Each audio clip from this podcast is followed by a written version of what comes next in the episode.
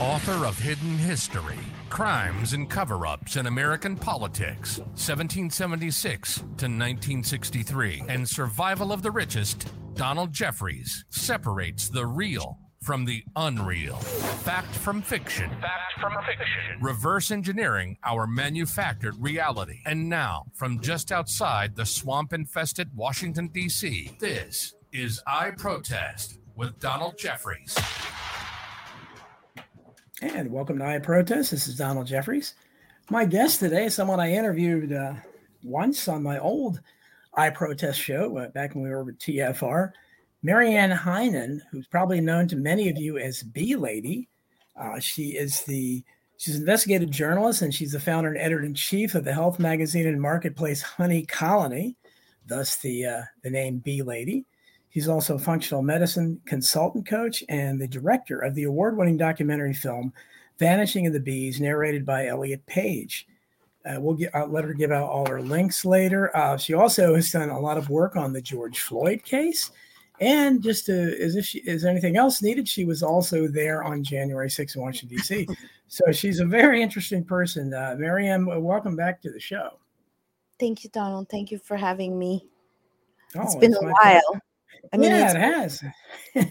and I didn't even know who you were when you were. Wait, oh, that's the bee lady. You know, she was talking about it. But uh, and we've uh, we also keep running into each other. I think you were uh, on the panel on the Divulgence uh, year uh, anniversary that we were on last week. So yes. we're running in the same circles. So you're doing a lot of work. So this is exciting stuff. How, I don't know where, where you want to get started. What do you want to talk about first? You, there's so many things that uh, you, you have your fingers in. Yeah, it's interesting because I feel like I don't do enough work every day. That's what drives me. It's like a bee just Mhm. pollinating out there, cross pollinating, Yeah. and uh, trying to understand the real history, stay in the present, and anticipate what the cabal is planning in the future. Absolutely. So let's let's say you wanted to talk about because we'll, we'll get to your uh, your other work, but you said you wanted to talk, and I'm fascinated by this um, this work you've done on George Floyd. Tell us uh, about how, how did that come about, and what exactly are you doing in that case? Yeah, how did it come about? I can blame Google whistleblower Zach Vorhies for inviting yes, yes. me. We were in the jungle because um, I escaped to Costa Rica when the pandemic hit in March. I wanted to go earlier. I knew this was coming because I've been covering medical freedom and vaccines since 2012. so this was to be expected, except we didn't think it was going to be Rona. Many of us thought it was going to be Ebola. So I was in the Mhm. jungle and I had not heard of George Floyd. And Zach asked me to choke him and do the um, George Floyd challenge. So I tentatively put my knee on his neck. And then I said, Well, if you really want to know how he died, I need to call the medical examiner. One of the stories, many, many stories that I've done, I've always uh, had a fascination with death since uh, I was a teenager. When my first story for the Montreal Gazette was on the rising rates of uh, cremation. And then later, I had a ride along with a homicide detective, and I asked him to take me to the coroner's office in Los Angeles. So, in any case, I called the medical examiner, and they told me that the report would take weeks and weeks and weeks. That's a quote. And two hours later, the CNN CNN was talking about preliminary findings. So I was like, "Huh, well, that's kind of weird." Then the next Mhm. day, I interviewed his employee, uh, employer, George Floyd at the Conga. So I interviewed Giovanni, and I uh, do pattern recognition. I'm very perceptive, and I pay attention to something called details, where the devil is.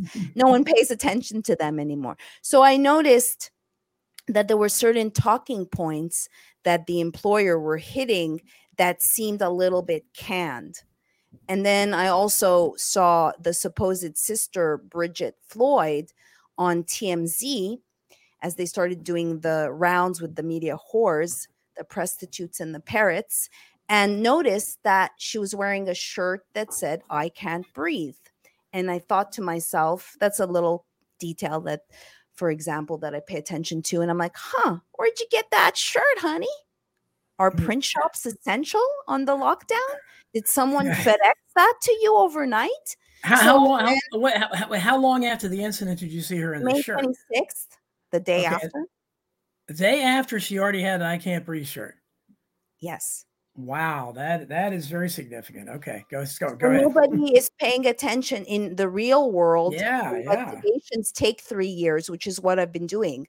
I'm actively investigating. I have FOIA. I have a lot of things that I've been told to keep safe. In any case, so I did a search, not on Google, for I Can't Breathe and uh, Benjamin Crump, who I did not know who he was, and George Floyd. And oh, Eric Garner said I Can't Breathe 11 times in 2014, and he was also represented by Benjamin Crump. Huh. Interesting. Meanwhile, literally the next day, we brought in mask mandates. And so people are wearing face diapers. And when I wore my face diaper, guess what came to mind? I can't breathe, yeah, literally. So, this uh, 27 times of saying I can't breathe. Now, then they sat on the body worn footage, Keith Ellison.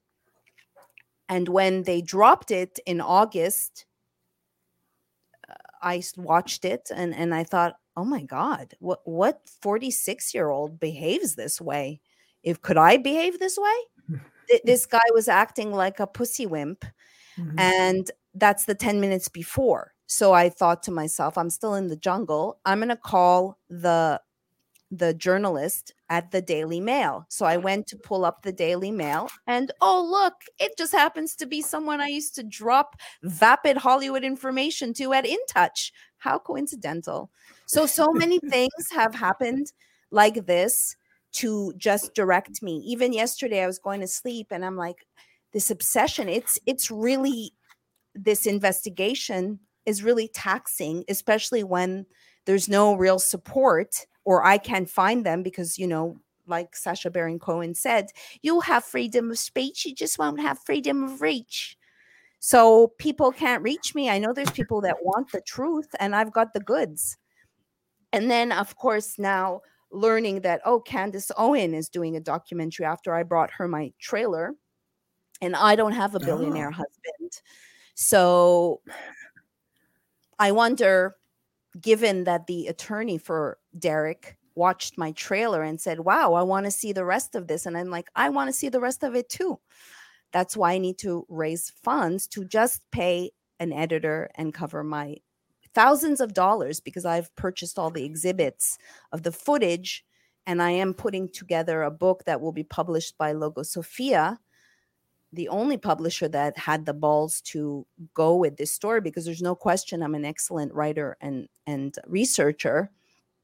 And uh, I'm making a film that will go along with the book. It was I was trying to understand what happened at, from 7:30 to 9:30 when he was pronounced dead, and to better understand because I am very detail oriented, I purchased all of the footage and putting it together to show the boys and girls at home what really happened and more so why did they leave all of this on the cutting room floor? Mhm. and um, the latest there's a trial coming up. People might have george floyd fatigue but this was the event that ushered in a color revolution. I call it my book is called george floyd or operation george floyd a multi-layered psyop examined because I say if George Floyd was a stone, he would be killing a lot more than two birds. Yeah, absolutely. So it- now, what do you, what do you do? You delve into what I find uh, remarkable about it is is the cop involved here. Was it Daryl Chauvin or whatever? Uh, this Derek. Derek Chauvin, and this guy is. I mean, the idea that he was. I mean, I, I don't put anything past police because I, I talk about police, their conduct all the time or their misconduct. But to me, uh, he, he was being filmed from various angles. This was pretty well filmed uh, incident.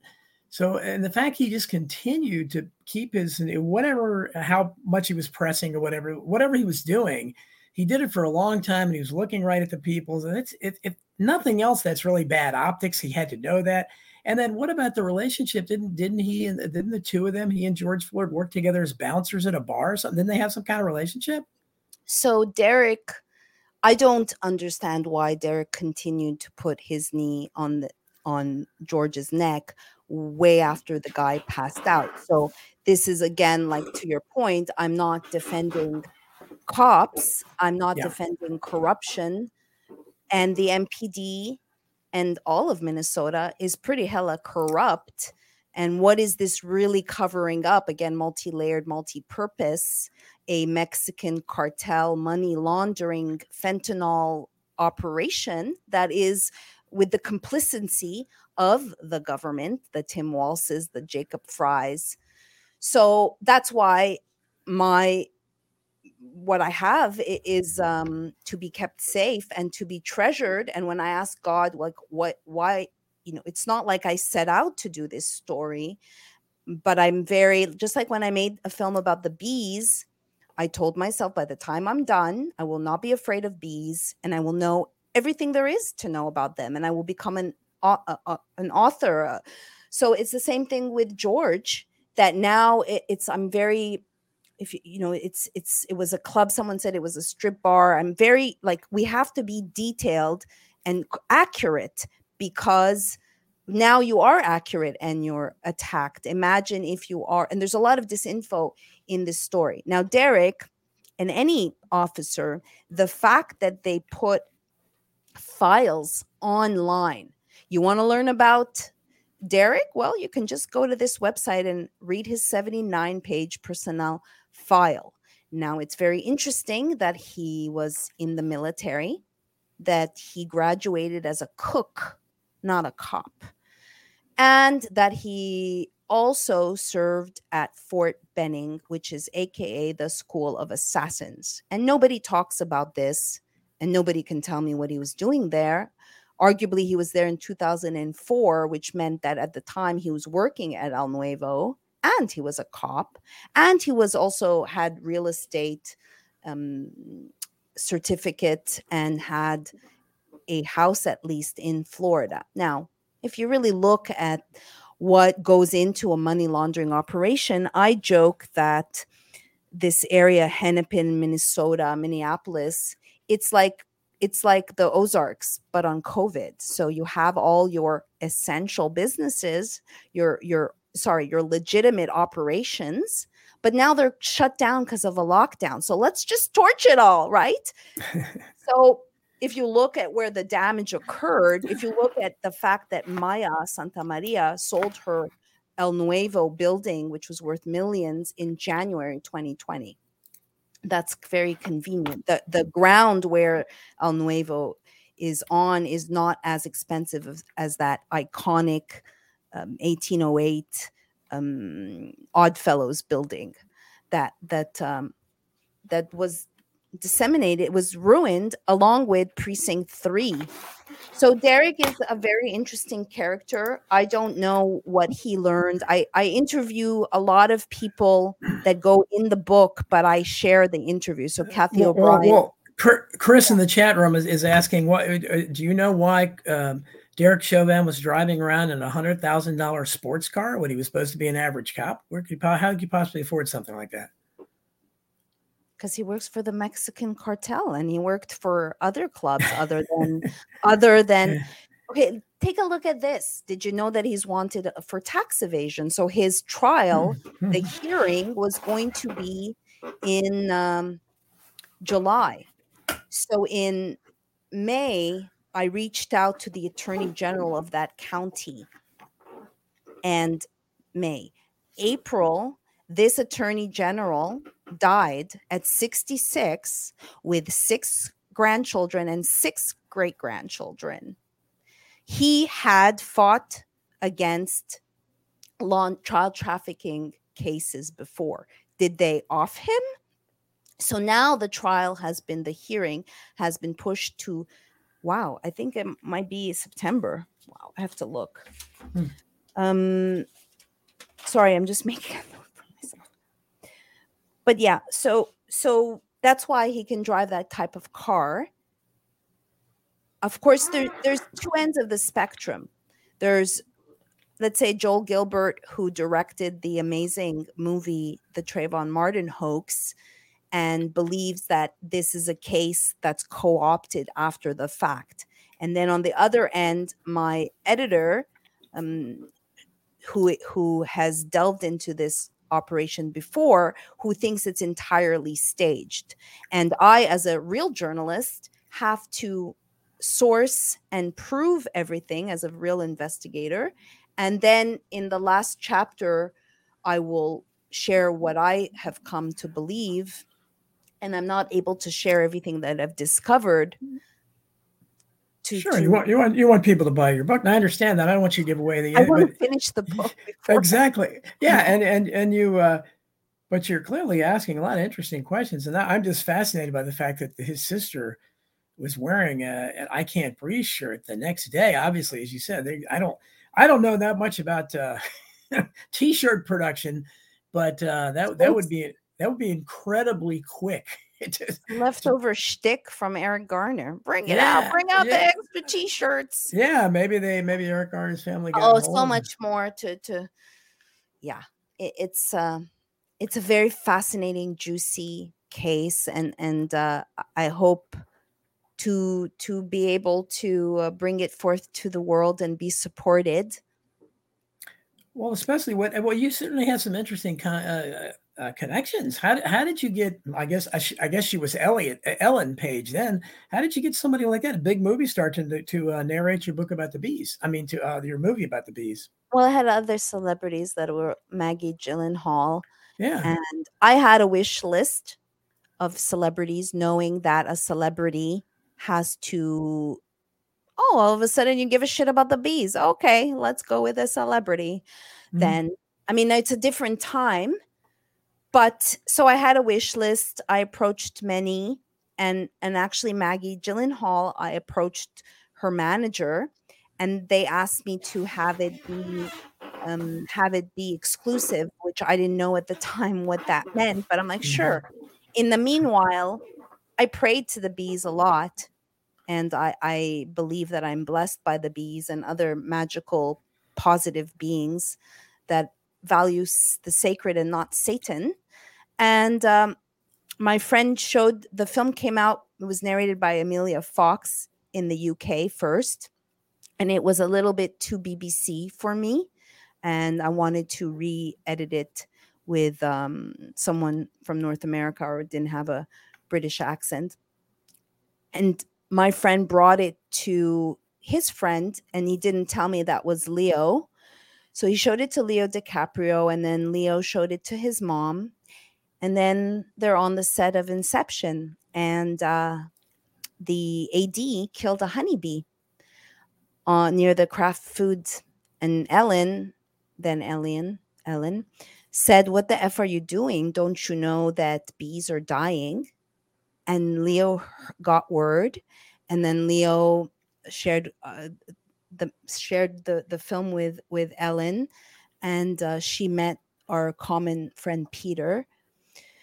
Next thing you know, I was having lunch with her at Le Pain Quotidien in Los Angeles, where I escaped. I escaped Chinafornia about seven months ago.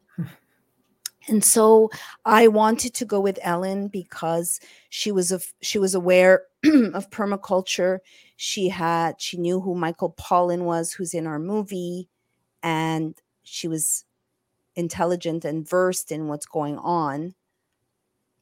So I went with Ellen Page, and uh, then I got her on Bill Maher. And why would I? Why would Bill need my help?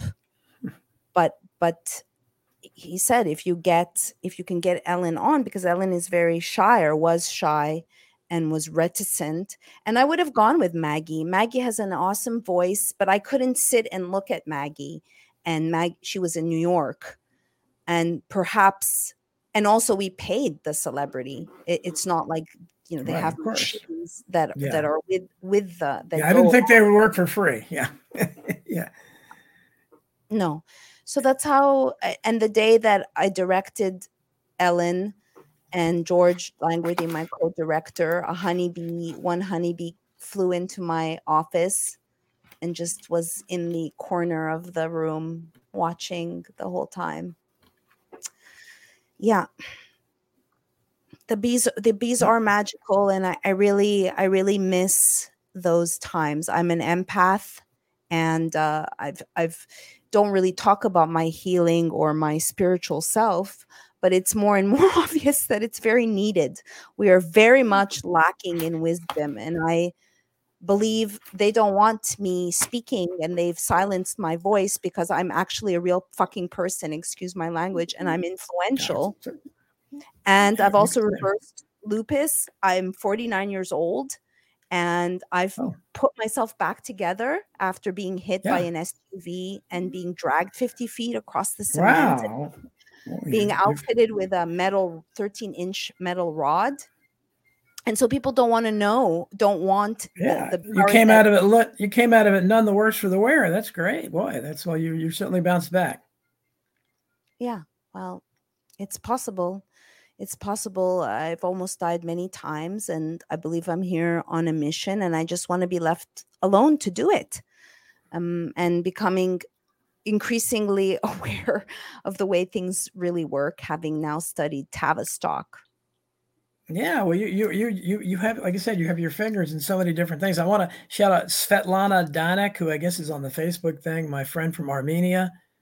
Good to see you here. Uh, obviously, uh, Chris Graves has the other question. Rhonda Tate, um, Stephanie Green, Tom Cooper, Good to see you guys. Any questions you have? Uh, you know, one day we're going to get these phones back, but for now we just have to go with the questions. Um, Chris is also saying, does uh, does she know that the same corrupt coroner that gave fake causes of death for the January 6 folks that were yeah. killed, not to mention ordering all be cremated within days, left DC and was involved in the Floyd case? Did you know that? Yes, actually, Gary, I believe, told me it's Roger Mitchell is a Muslim Brotherhood agent. Yeah. That's oh that's yeah and Gary's where Gary's uh, uh obviously done some great work on January 6th. So let's t- talk because I've I've had a lot of it, not a lot, but I've had several people that were at January 6th. Last week I had Victoria White, who is uh, in danger of, of, getting 30 years, a 30 year sentence for doing nothing but getting beat up by the cops.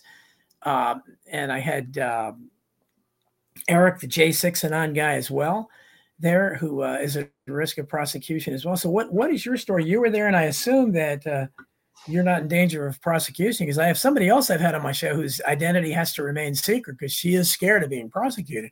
Are you? Do you know you that you come won't knock on my door, FBI? I've got footage saying stop. I'm not gonna. I'm not going to do it, but yeah, you want to come knock on my door? I've got a couple of questions for you, FBI agents. so, what are you going to come and do? What I didn't go inside anywhere. I'm a journalist, and I was reporting, and uh, I believe that the election was stolen based on research that I did in a six-part series on Activist Post, with dealing with again details. But there's so much gaslighting and so much just repeating over and over the lies that become truth. And here we have it a deadly insurrection and a big lie. So I went as part of the the patriots i had a lot of friends and colleagues that went there and um, i woke up that day and i told zach it's going to be a historical day today mm-hmm. um, then it was the crack of dawn, and uh, I had wanted to get it to be able to energetically scan Trump, and I had missed a, an opportunity in Florida, and Ali Akbar let us into the VIP. So I was literally, I don't know, 10 feet away from Trump. And it was hella cold he was behind bulletproof the amount of people i have footage that i've never gotten to share that i thought i was uploading towards a uh, investigation but i'll get to rudy giuliani. So i left early because i wanted to warm up and get ready to go and listen to the speakers that that were speaking Mikki Willis, Zach, um, I believe Charlene Bollinger was organizing it and it was dispersed and i was walking and I was listening to the hearing because I actually, as a journalist, listen to the sources so I can see how it's maligned in the media. And they said that Pence was a traitor. And I'm like, what do you mean? He hasn't even, he's not, it's not even his turn yet to question the electors. And let's remember that because of what happened, that by the time they came back, and they think they finished at at, at three in the morning, and I have the specifics in my article, they basically questioning anything the amount of electors that was the legislators that were going to question things dwindled and it never happened because this was a big disruption. So i walked maybe six miles back from the speaker to the capitol back and forth. In retrospect i now remember seeing tons of officers in on the side somewhere and they were just in rows waiting to be dispatched but the thing is i think that they were dispatched after the mayhem had occurred. When i finally i was going back and forth and i i wanted to i got tear gassed once i went close up and the scaffolding I, i'm like oh that's great the the inauguration hasn't occurred and now this is like this is a a, a jumping gym. This is a the scaffolding had became a place that you could climb. How perfect! I remember seeing Waldo. Really? Where's Waldo? Where's Antifa? Are you kidding me that a patriot's going to dress up as Waldo? No, no. So then I was looking for a man to keep me protected because I wanted to go back in, not in the rotunda, but just in the the center where the pink woman with the bullhorn that I was like, where did she get the bullhorn? Um, and then seeing, I was scanning for patterns. Okay, so I was first scanning for someone like, can you keep just keep an eye? I was scared to get crushed because I'm I'm five five on a good day, mm-hmm. and I was also freezing, so cold. So mm-hmm. then I was scanning people and what does that mean? I just i energy i can read energy get a sense of someone which i realized not people don't necessarily do. I was like who are these people? These are not like patriots. These are like derelicts. And then i asked one guy and for whatever reason I'm, i said are you matt couch's do you know matt couch? And he looked like he goes oh i'm i'm matt couch's videographer on, on for this for this event, this wild event.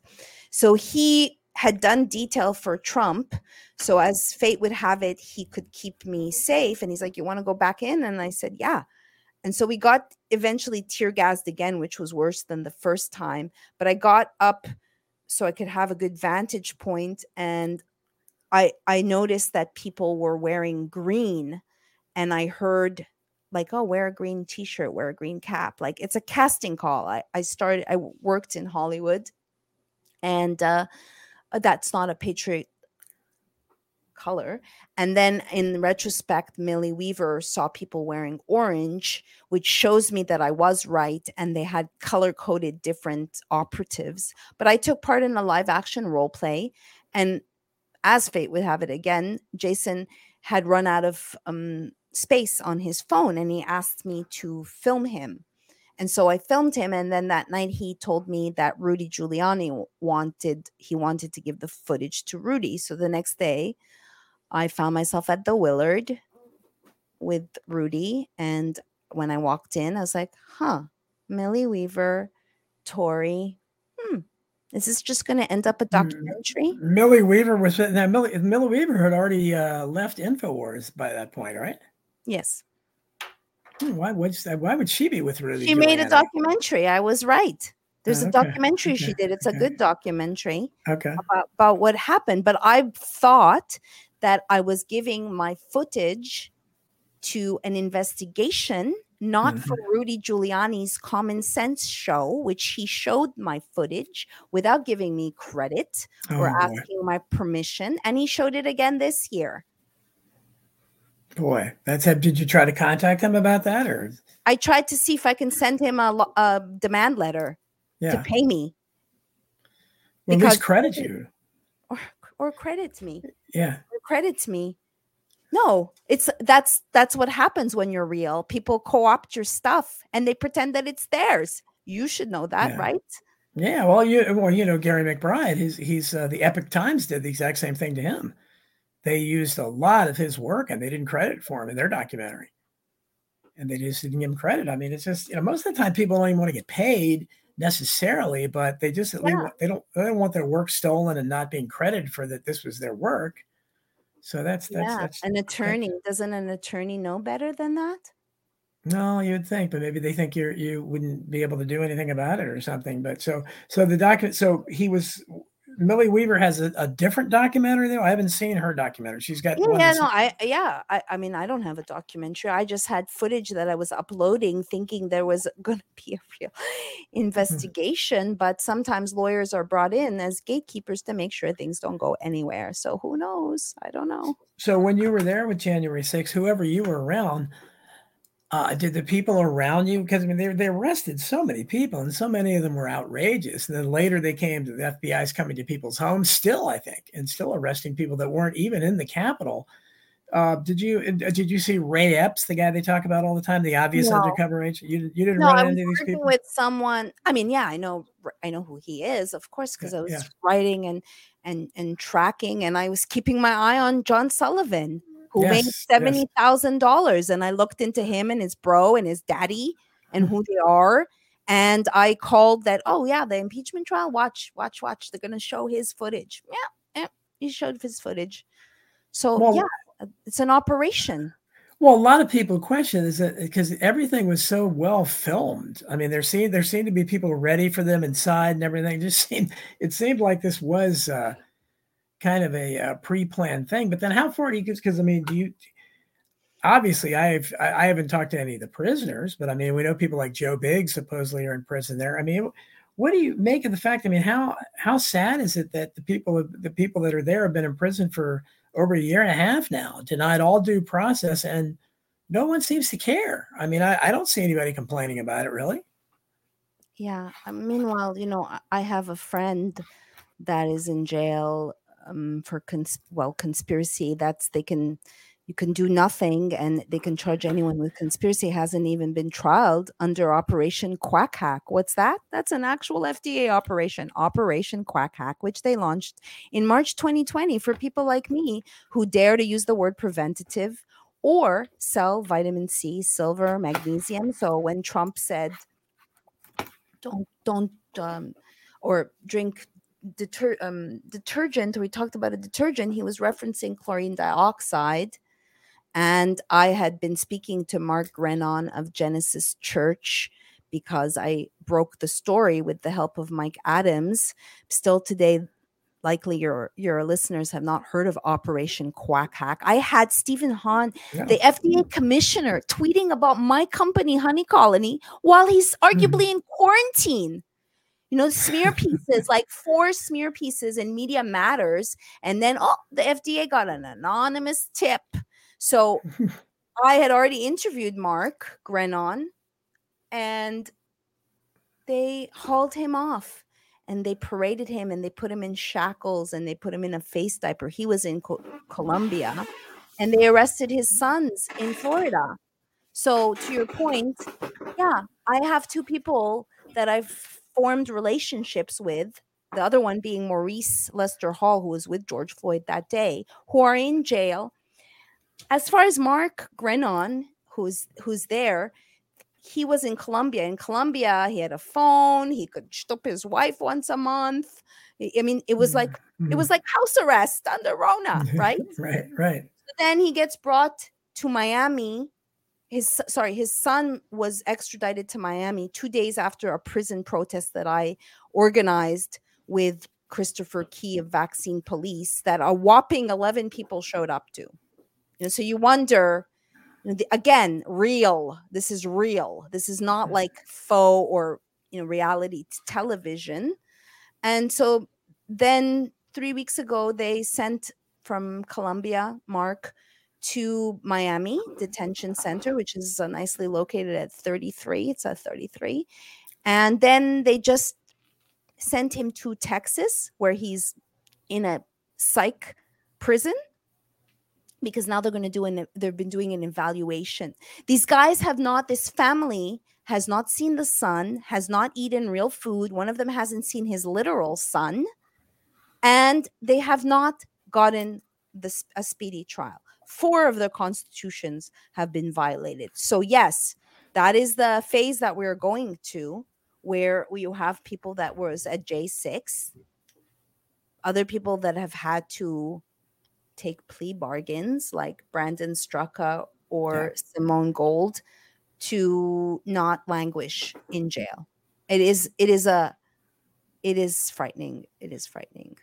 Especially when you see when you watch the uh the nationally televised hearings of these people being tried on television where everybody can and there's no defense allowed. It's one-sided prosecution how can anybody expect that to even have a feign the fact that they could have a, a, fair trial after that? I mean, obviously, if you've been tried on television already, you don't stand a chance in any kind of court. So these are, I, you know, I, any of them can get off. My hat goes out to them. Man, I don't, I don't know how they can even launch a defense if they can get a lawyer, and we know that a lot of them don't have lawyers.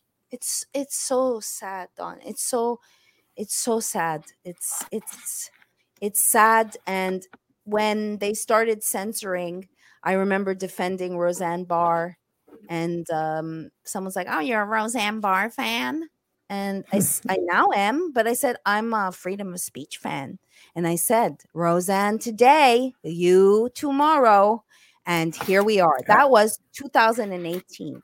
I was one of the first to cover what I popularized as techno fascism, and covered Google's Medic update. And that's how I came across Zach because in my findings, I'm the one who told him that Google is a drug company, that Calico, Alphabet, Verily are involved. They were involved in the year, the decade of vaccines. We're in the decade of vaccines. Mm-hmm. And they were trying to develop a one size fits all flu shot. And so they mm. buried my website, honeycolony.com.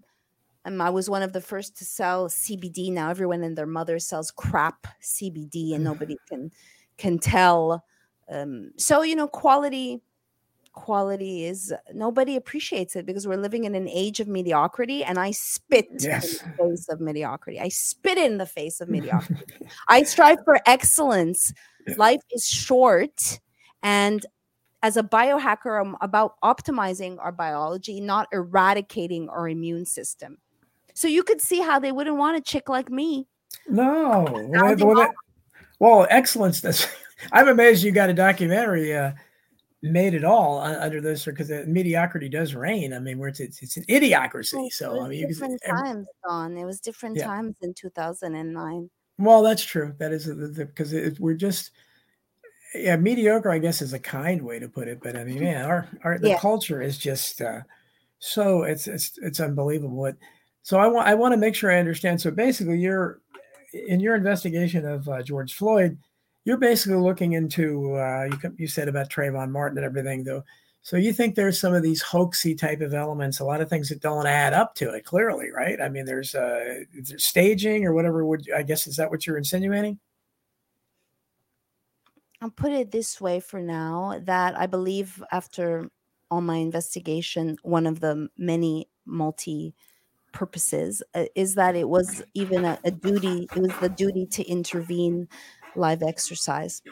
But what is how it's like Reno 911 because, yeah. because and also they they uh, compartmentalize the the characters. I want to bring up Maurice who I thought was scum and who's in jail right now, uh, you know, a month, almost a month, um, there will be another trial. And the truth is that George Floyd's name is discussed every day in some form or other. And there's been 3,000 bills put in motion as we edge our way to this police state existence. So, Maurice, the, the MPD recirculated old old charges for five you know four year old charges i think it's because they want to keep him in prison so i did a, an exclusive interview which people can find there's no shortage of content that I produce. Um, uh, on on the anniversary of George Floyd's death, and then the next day they issued a warrant, and I lost track of him. And now I've been speaking to his family, and he said, "You know, Mimi, on paper, I sound like a piece of shit." And then I paused, and I'm like, "I know, Maurice. I thought you were a piece of shit." but I'm um but after speaking to him and connecting I realize now that yeah the MPD is corrupt and there is racism in the system and if anyone you know I called Benjamin Crump I call this effing ambulance chasing shyster posing as a civil rights attorney and I'm like how Mhm. about how about Maurice's black life because Dawn you tell me, is it bizarre that the Floyd family never met with Maurice? So he's like, regardless of what you think of me, wouldn't you want to meet the person that spent their last hours with your relative? For me, the answer is yes. Yes. don't mhm. I think so. So why didn't they ever meet with him? Even at the funeral in Houston, one of the four funerals, you know, when I was burying my my uncle via Zoom, Yeah. this guy was getting four funerals. That's the chapter. Yeah, how about that? Yeah, they they they they, uh, they definitely uh, forgot all about the social distancing and all that during that. Uh, you're right; they did have multiple. Now, explain again to the audience exactly who Maurice is. Give give the, the background on him again. So Maurice Lester Hall was with George Perry Floyd that day, that Memorial Day. So the media lied and said that they met there coincidentally, but I have proof that they arrived there together. And Maurice had an outstanding warrant and did not give his identity. He escaped that day and he went to Houston. On June 2nd, they arrested Maurice Lester Hall and um, he was charged as a fugitive out of state.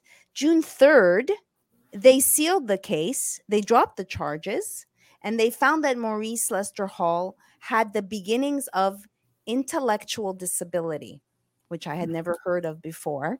Mhm. So basically, mentally ill.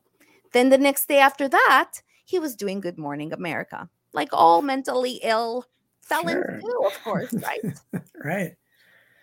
And and the parent and his fa- Floyd's family had no interest. Yeah, you that's that certainly seems like it should be. But you know, when you study these cases, you uh, I mean, you know, the 9/11 case of the uh, the, T- the Todd Beamer phone call, his last phone call in Flight 93, and he talks to the operator for like 45 minutes, and the operator says, "You want me to put you through to your wife?" No, that's okay.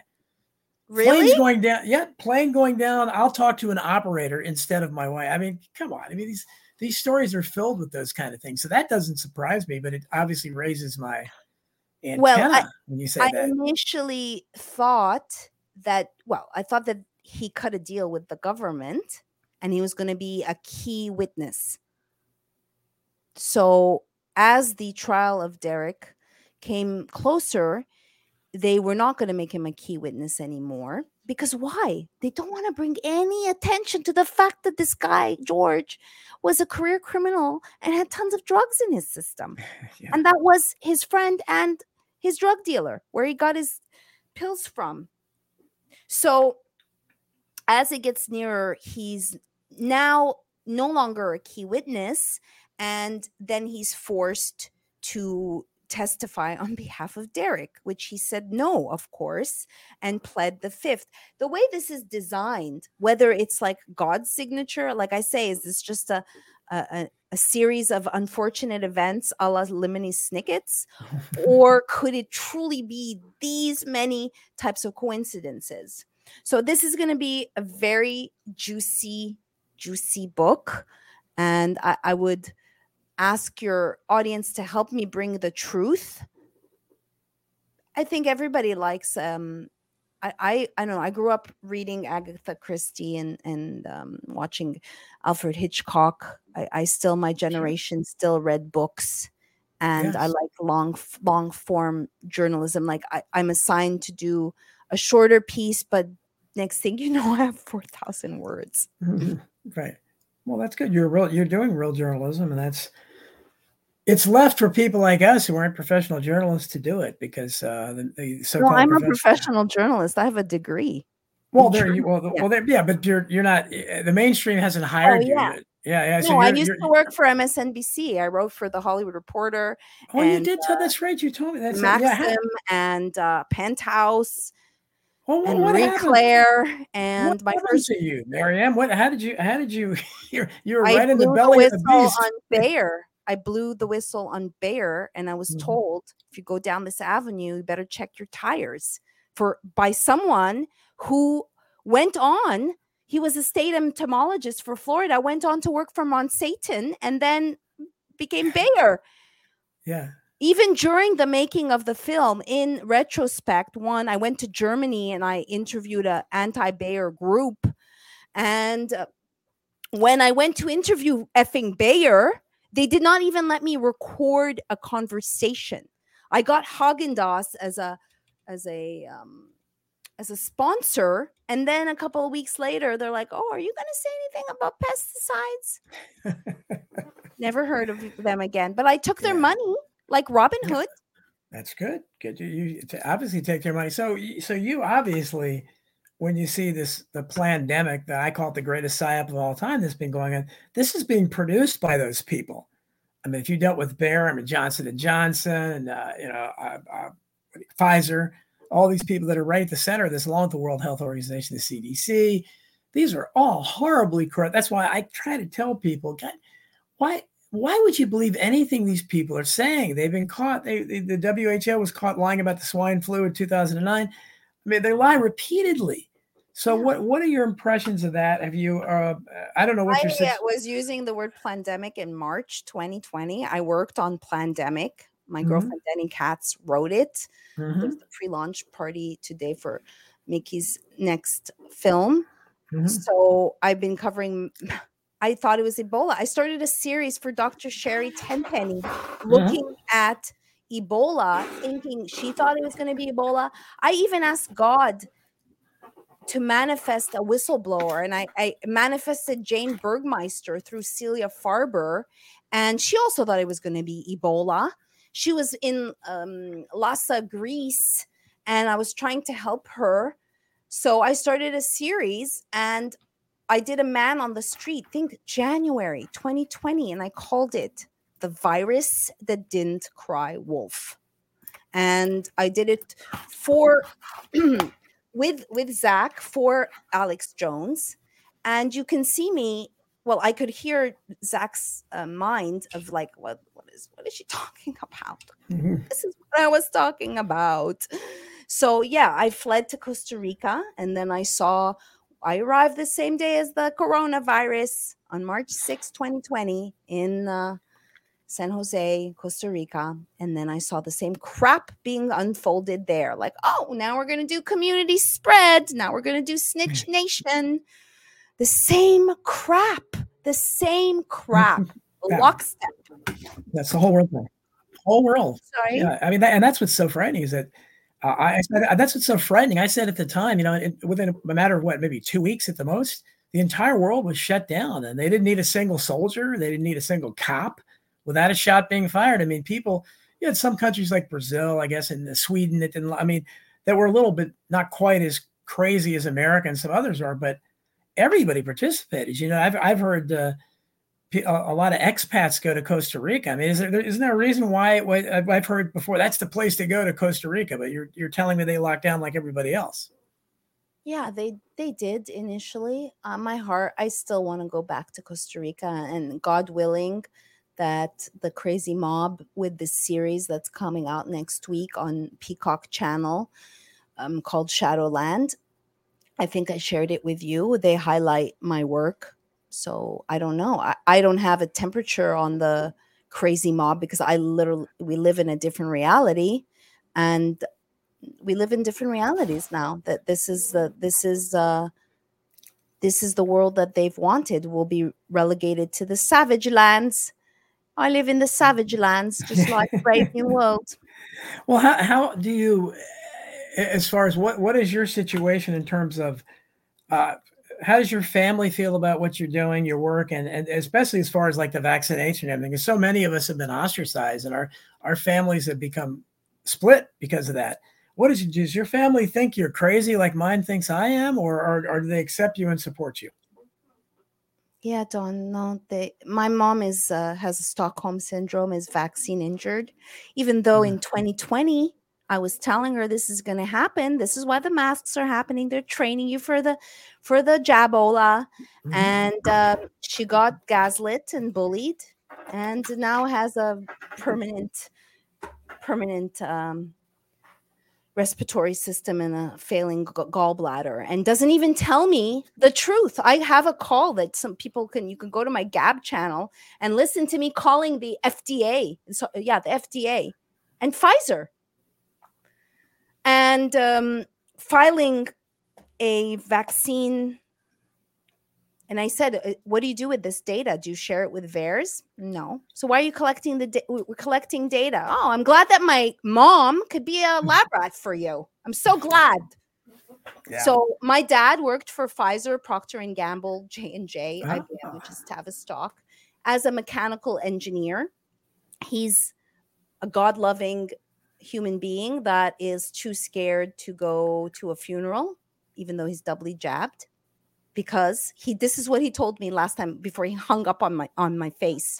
Hmm. Everybody knows that the vaccine doesn't help stop transmission. It just helps stop serious illness. Like yeah. my own dad regurgitated propaganda BS. Yeah, that's that's the party line. Ah, I know. It's tough. It's well, I'm sorry you're going through it, but most people most people are. There's I, have been I've talked to a few people. There's families have been supportive, but who, Most of the time, who has ixnayed you from your family? Oh, well, you know, my brother died in, in January, and uh, that was a horrible, and he died, uh, they claim of COVID, but it, he died of COVID protocol. He was perfectly healthy.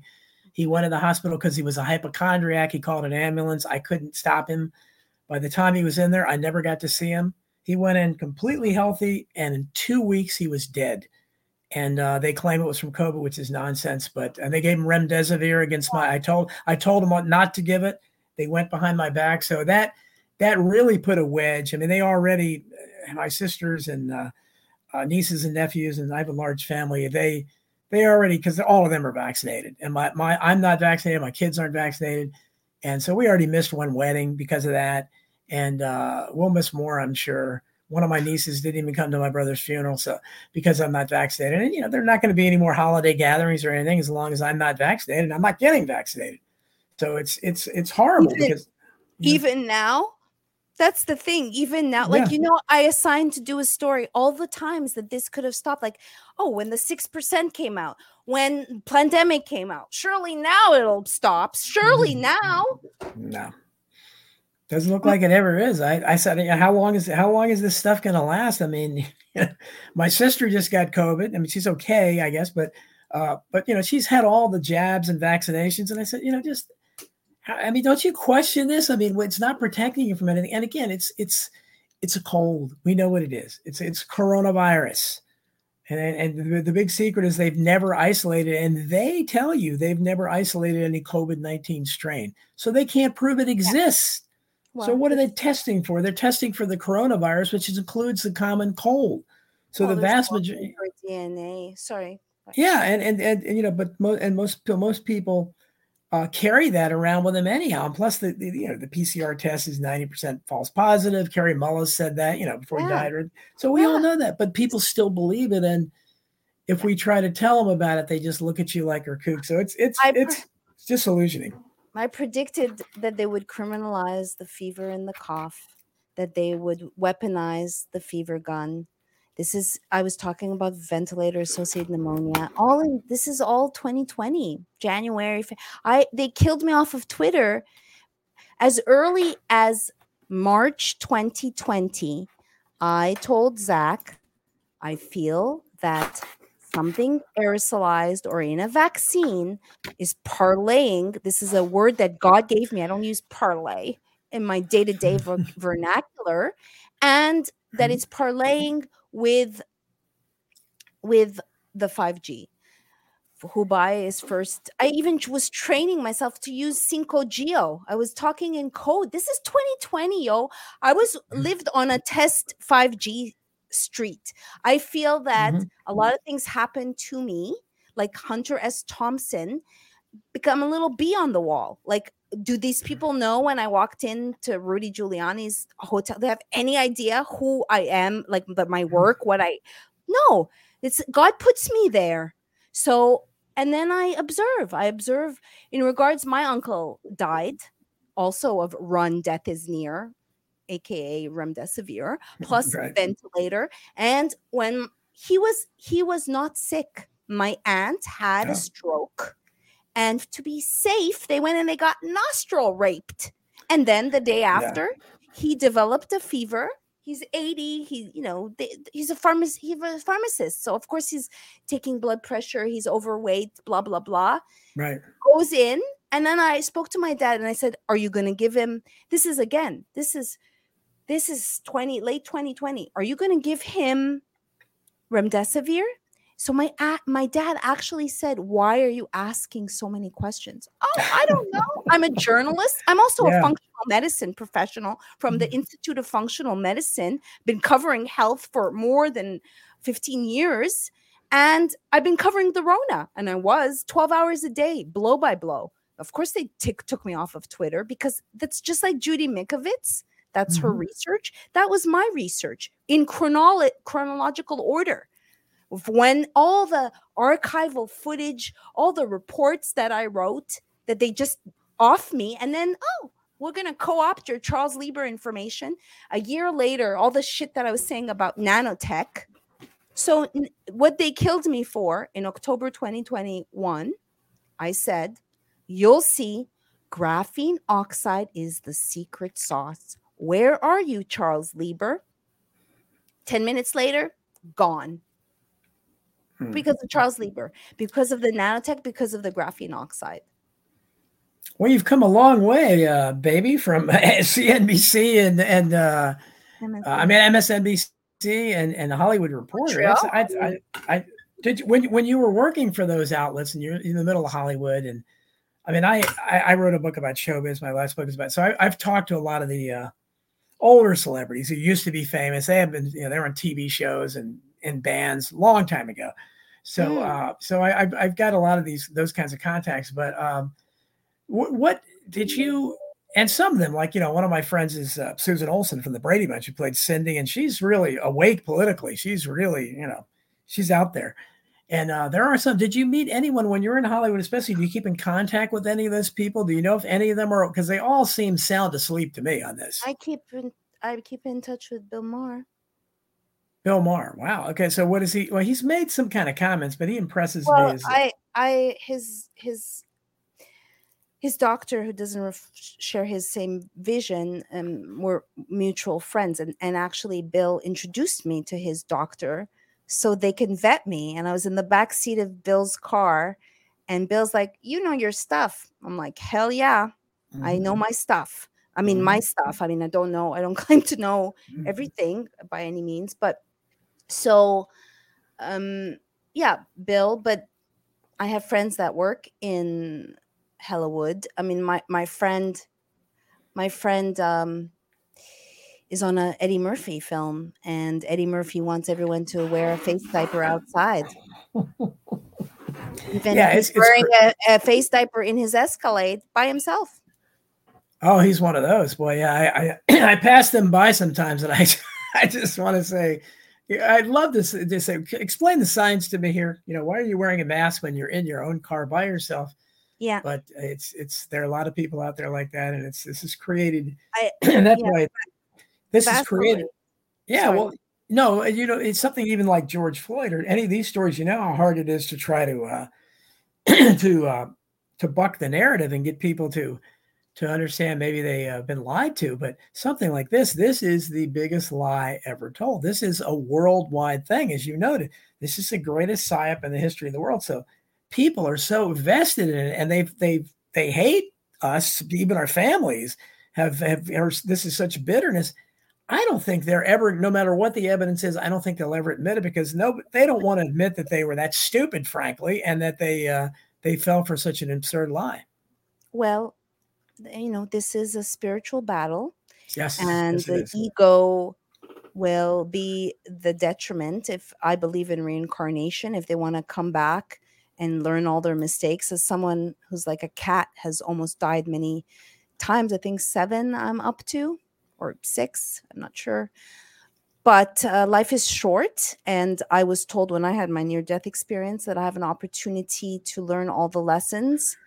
And uh, I believe in mindfulness and being able to say, I'm sorry, and developing EQ. I have a high EQ. Clearly, others don't.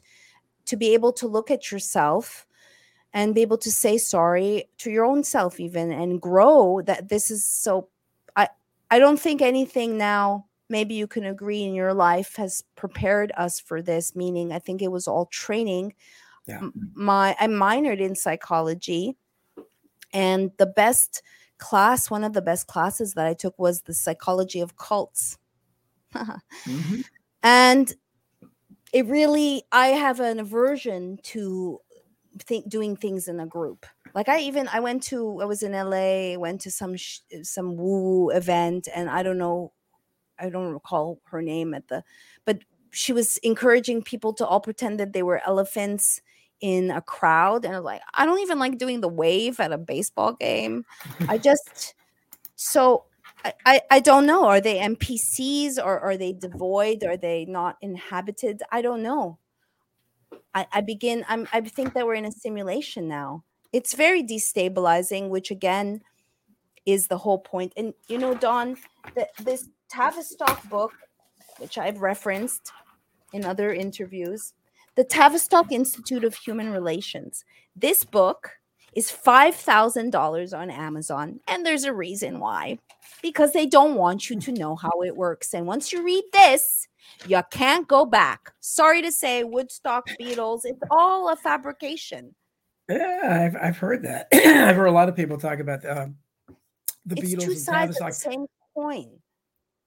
Yeah, all the music we love. But uh, what what um, somebody somebody was asking a question about what what is your relationship with you? You've worked with Jim Fetzer. He's a he's my old contact from way back when in the JFK assassination forum days. I do a show every Friday with him and Joe Olson, so you can see me on his BitChute channel. Oh, okay. Did a show earlier, right right before this show.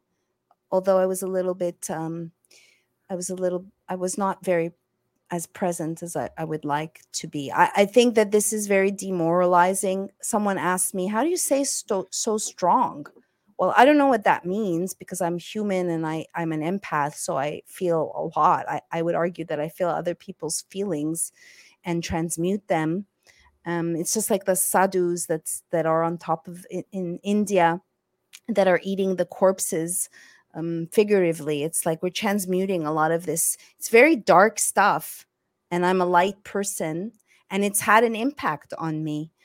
Like what i find very one of the one of the things that Cloughesy has said, which I read The Great Reset in June 2020 when it came out, he said, from here on out, it will no longer be before Christ and after Christ. It will be before Corona and after Corona. Yeah, yeah. How yeah. evil is that? Yeah, boy, it's it's amazing, isn't it? It is a spiritual battle, as you say, and I, we we talk about that all the time on here because whatever and I hope more people turn to God or turn to the, the light because uh, this is darkness has really enveloped the world. I mean, this is all very dark. And uh, when you combine it with a lot of the, uh, the craziness and the culture and everything, it just seems, uh, uh, you know, it's a very, I don't know how you can ascribe that to anything other than darkness. And some of this, because I mean, this, this kind of monstrous lie. I mean, how do you, how do you perpetrate something like this? This is this is really I think you call it a giant hoax on the world or whatever, but look at all that's happened. How many people died because of it? And I lost my own brother because of the COVID protocols, and there's there's so many things that have happened. So many families have broken up. So many businesses have shut down. People's livelihoods were destroyed because of it. I mean, how do you? I don't know how you can, as a human. I don't think any human force can can rectify that. I think that's a supernatural thing. Yeah, I believe Don um, that I would go as far as to say we've been taken over by uh, another species, and I I use the example or the analogy like if you eat meat, I eat meat, organic, yeah. non non factory farmed meat, but uh, if you eat meat, are you evil? I mean, are we we are being farmed for our loosh for the slow kill? I was looking at an image and I did an Instagram post I just like if you believe the earth is round, but I was looking at all the sal- satellites and in 2020 people don't know necessarily that they closed down all the world's telescopes. And Elon Musk was putting all this satellite or Starlink or the government, whoever. Mm-hmm. So when you look at the globe, it has um, an electric fence. And we talked about this on the Divergent uh, podcast that I was saying it does it cause a frequency fence? Does it cause like a real prison around the sphere? Um, sure. or at least a lot of a lot of it's a lot of um, I find it fascinating the fascination with um, oh we're going to be fed bugs there's a there's an actual movement to conserve parasites um, scientific american's cover was all devoted to parasites and i've taken a deep dive at parasites and people you know a small microscopic puppeteer can can control and modify your behavior you being the host the so it is possible and I, I just wonder this fascination with the nanotech with the the black goo what is is this is doesn't seem human. As early as 2013 yeah. i heard i was hearing well two things. I was heard the zombies are here the future is now. I was hearing is my like my higher self or whatever it's not my guides i don't know. Um do these people bleed red? And then i was hearing this is like around the time of making the movie or finishing there is an abyss that's being formed between the people who see and the people who don't and i had no idea and i was also being told to leave california and i was like oh is it going to be an earthquake not communism yeah Yeah, well, it, it, it, you're right about the the insect thing. As as, as the bee lady, you should you should have an interest in this. Um, they're they're uh, it's amazing. All these they're they're they're what I mean. I don't even understand what the agenda is there, where they're trying to get people to uh, turn to crickets and things like that, eating these things. Is it just to try to demean our humanity? What is I mean? Because I we know they don't care about us, so this is not something where they think they're doing. And at the same time, there's preaching food shortages. Uh, you have two different airplanes that just happen to, by uh, defying all the odds, uh, crash into food storage plants right after they said that. 400 uh, plus. Bunch, yeah, a bunch of them burning down. I mean, uh, you know, right after they warned us. And and why are we having a food shortage? What that makes no sense. There there hasn't been an unprecedented. It's all Hegelian. Yeah, it's it makes no sense. And the same thing with I mean, I've got lots of uh, water stored up. I urge everyone to do the same because I I don't know what these people are planning on doing.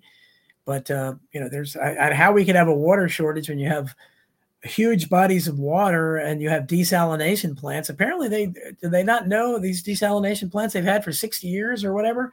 uh, California's running out of water. I, gosh, where could you get water from? I don't know. if only we had some technology that was built in like 1960 or something. I mean, how how can people question this? You know. Well, yes, and also once you learn that the food supply is poison, the food supply, food yeah. is thy medicine or food is thy foe. So if they're poisoning our food supply, why on earth would you ever trust a jab? And uh, you know, my my family, you know, that that call with my dad when I he questioned, he asked me why I'm asking questions, and then I said, I want you to know that if you put him on a ventilator, eight out of 10 people don't make it. And my dad literally said, I don't care what you have to say. And two days later, my uncle was dead. And they all think, just like with your family, that it's the Rona. My yeah. mom like I have to be on the phone with her for an hour and I'm like, "Mummy, you have Stockholm syndrome. you have to like admit that your overlords damaged you." Oh, they it, don't. It, it's it's amazing. It's it's un, it's unbelievable. Stockholm syndrome is yeah. I guess that's the best way to put it. But uh, it's frightening. It really is because they had the capacity to. The fact that they could sell like, and your dad regurgitated. And there's a man that should obviously know better but uh, they're just regurgitating talking points. Uh, well, you know, we never we never said the vaccine was supposed to stop. Well, that's that's what every vaccine supposedly. Yeah, vaccine supposedly does that. That's the definition of a vaccine. But no, no, it just makes the symptoms milder. What? Because I mean, and and look at the uh, how can they? How much longer can they? You know, Jeff Rense. I'm on his show every Monday, and he's he's constantly saying everybody that's vaccinated will eventually die. And you know, very well, wow, you know, very yeah. very soon. But uh, and uh, he there the we know that the death rate is the insurance companies talked about last year went up 40% those age 18 to 64 they can't explain it. it's going to be higher than that this year at what point do people you know eh, there's nothing else that's been added in the equation but the vaccine exactly i had a colleague on facebook this is when the vaccine first came out in a wheelchair in a face diaper so her husband was rolling her out, and the caption says, I guess my genes caught up with me. The doctor said I had a stroke because I was dehydrated. And I'm like, what? What? Another person, another person whose husband died, never had heart issues. And she's like, no, it's not the vaccine. So mm-hmm. this is what they're banking for, right? Because it's a death by a thousand cuts. And wouldn't you think, like, if someone, I'm open, I'm an open minded, could say I'm wrong, I don't know everything. So if someone were to come to me, let, let's say when Dr. Ardis came out and presented this snake venom aspect, it's like the people within our community on the front lines chastised him, disinvited him from events. So I call it the piggy effect. Just like in Lord of the Flies, the, mm-hmm. the kids set out to do something revolutionary. Next thing you know, they're throwing Piggy off the cliff and they're doing the same shit that they tried to avoid. So the point is if if if someone comes and says like oh well this is actually we're this we're not allowed to think anymore. We're committing thought crimes.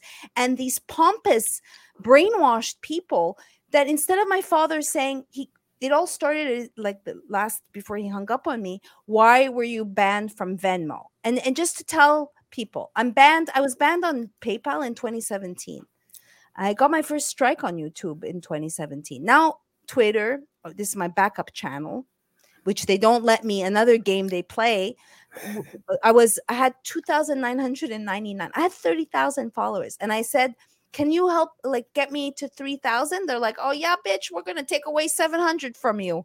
Next thing, next day, I was back. It's like uh, um, oh, snakes and ladder. Yeah, you know that uh, Gard Goldsmith was telling me the other day uh, that. Uh, hey, I, I, I, was following you. Now it says I'm not. And I've had other people tell me that too. That's what they'll do. They'll take your followers and they'll just unfollow. And I don't, I don't check to see if I'm still following somebody. Most people aren't going to check that.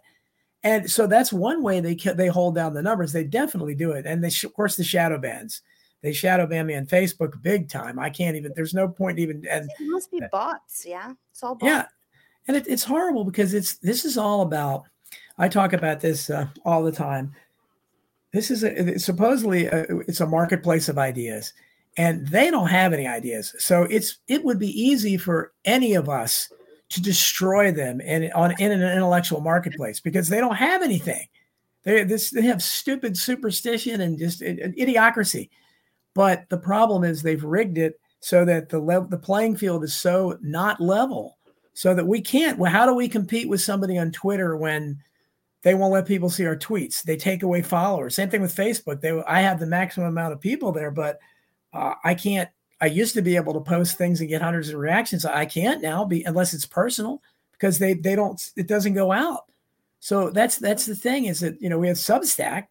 You know, I, I don't know if you write there or not, but I write there, and so far that's been really good. But uh, there's I will after I'm done finishing this book. And this Rokfin, Rokfin is you know a, a great. Uh, free speech platform. That's but even so, we have to get millions of people to flock to these to, to be able to compete with them. And it's it's so unfair because you look at people like, you know, uh, uh, somebody like a Rachel Maddow or some of these people, especially on like MSNBC, these are just they're hor- yeah, and they're just horrible. They have they have nothing going for them at all. There's there's no charisma, Rapid. no talent. They're just it's just so boring and brainwashed. yeah, and to, but people are they turn on the TV, that's what's on.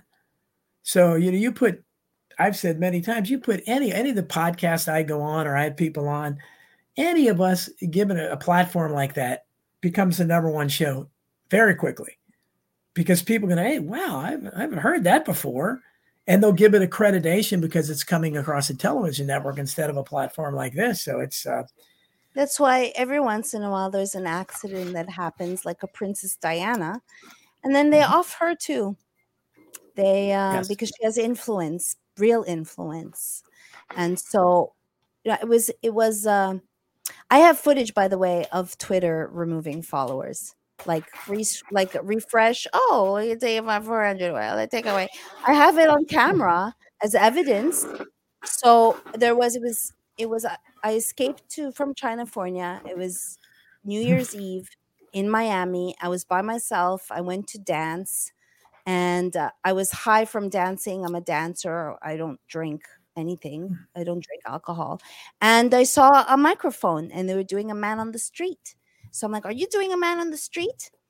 And I took the microphone. He wasn't expecting what was coming, but I said pandemic and sheeple and California, and I set up the B lady, which they re- re- they cut out the fact that I'm director of an award-winning movie, Yeah. and they made me a B. Like after I'm not a, the A lady, I'm the B lady, like not B E E. And they made me Yeah. look cuckoo, but it yeah. it it ricocheted in their face and i had thousands it got 5.1 million views Wow. and i the comments you know sure they were it looked like I, was on i was very amped up and the way they cut it looked like i was snorting coke. So they people started coming mostly because i said i've reversed lupus and i was 48 at the time and i said i'm mm-hmm. 48 years old. So people were like how did you cure lupus? How did you Yeah. cure lupus? I didn't even know you could do a facebook live. I went and i did it for there was 4000 people and i'm like oh this is the way it should be folks. Yeah. next day go to do a live it it freezes i'm disabled from doing a live Yeah. Yeah. and yeah. now back to like oh four people are watching me Yeah. Yeah, that, and that's when I when I I try to stream this out in live in Facebook, and I I don't know. Svetlana was out here. I don't know how many people are watching on Facebook, but YouTube was actually working okay for me. But YouTube again won't let me live stream. They gave me strikes, and so I can apparently I guess I'll never be able to live stream the show again. And that, they were we were getting a pretty good audience over there. So again, it's not a level playing so, field. yeah it's so it's isn't it hard enough to make it through the fray of garbage Yeah, and now you're not even given a fair shot and there's nobody that's going to come to your to your rescue so i really wonder who are the people that are prop so they've closed down chase bank account venmo paypal Yeah. gofundme instacart amazon. Like you took my books away you mofos. Then i fought i fought for for my books back because those are books that i purchased Right. and i'm constantly reading several books at once. So they reins restored me. This was last year and then they banned me again but this time they let me keep my books which shows me it's conscious. Yeah. you know what you're doing.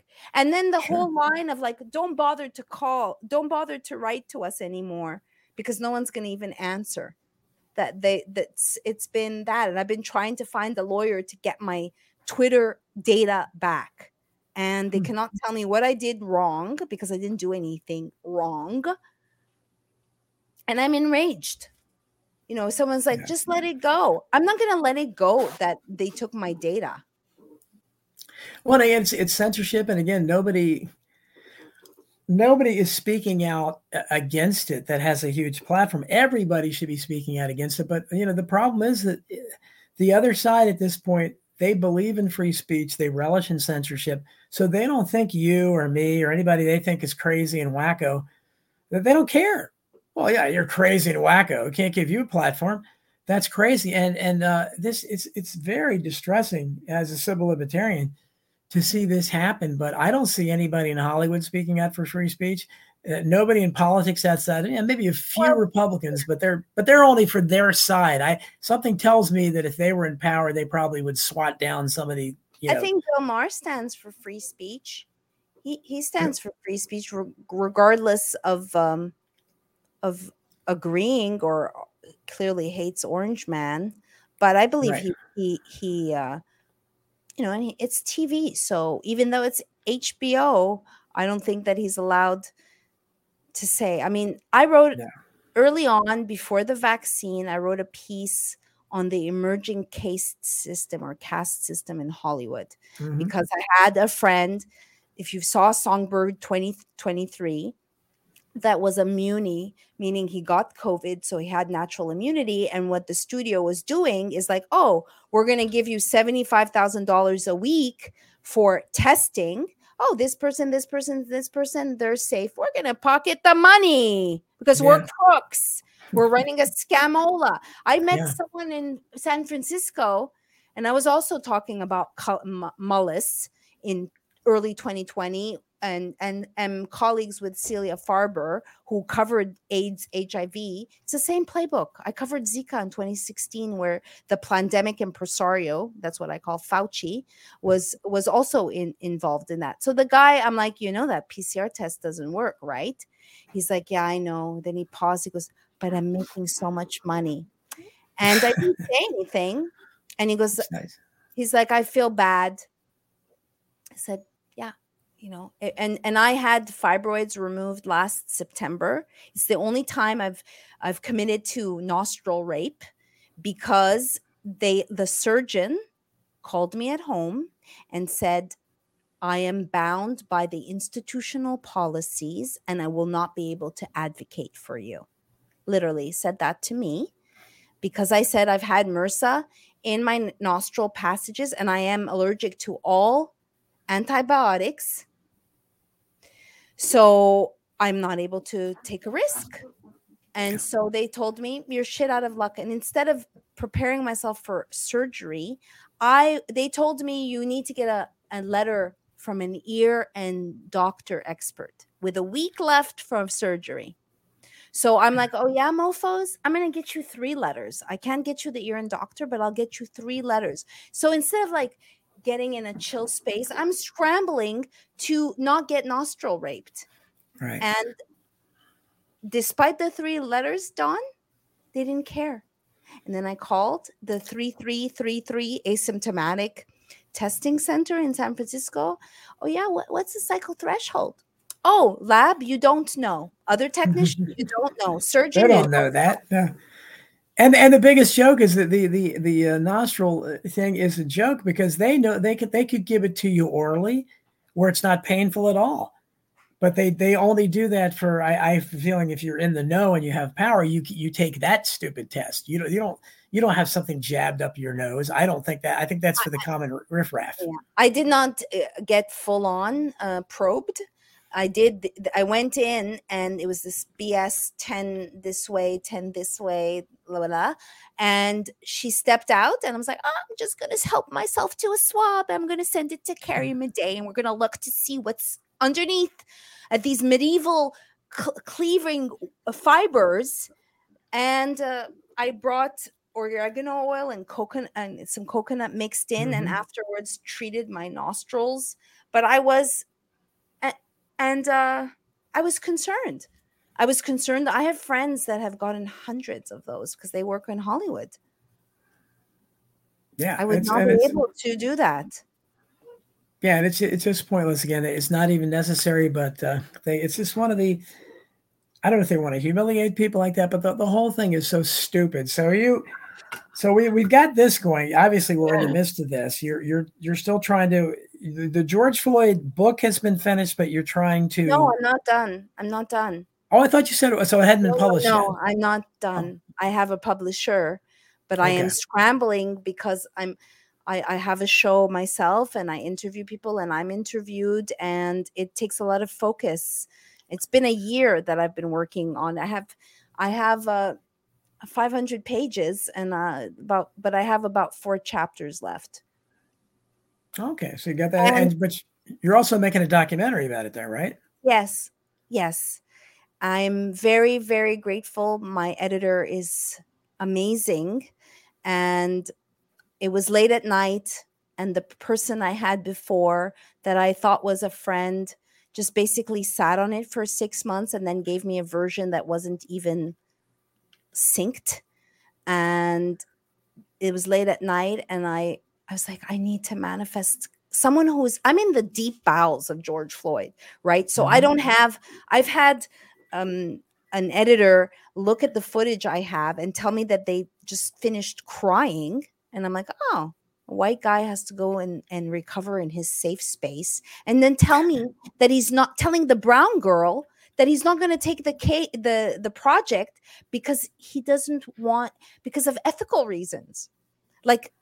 Dude, this has nothing to do with racism. And Keith Ellison went on 60 Minutes at the end of all of this and gave a big F you to the world and said this had mm-hmm. nothing to do with racism. So I'm very, it was late at night and I was watching a documentary on George Floyd that I had already watched. And I approached the editor and told him my budget and I, I love working with him. It's uh, so that that will be hopefully finished by next month and we'll see what Candace Owen brings forth to the world. I have um, registered my projects with the Library of Congress for copyright because chances are that people have lifted my intellectual property. Sounds like now Candace Candace Owens is her is her documentary out yet? No, it's not the no. same as mine. I it's a particular oh, I, angle.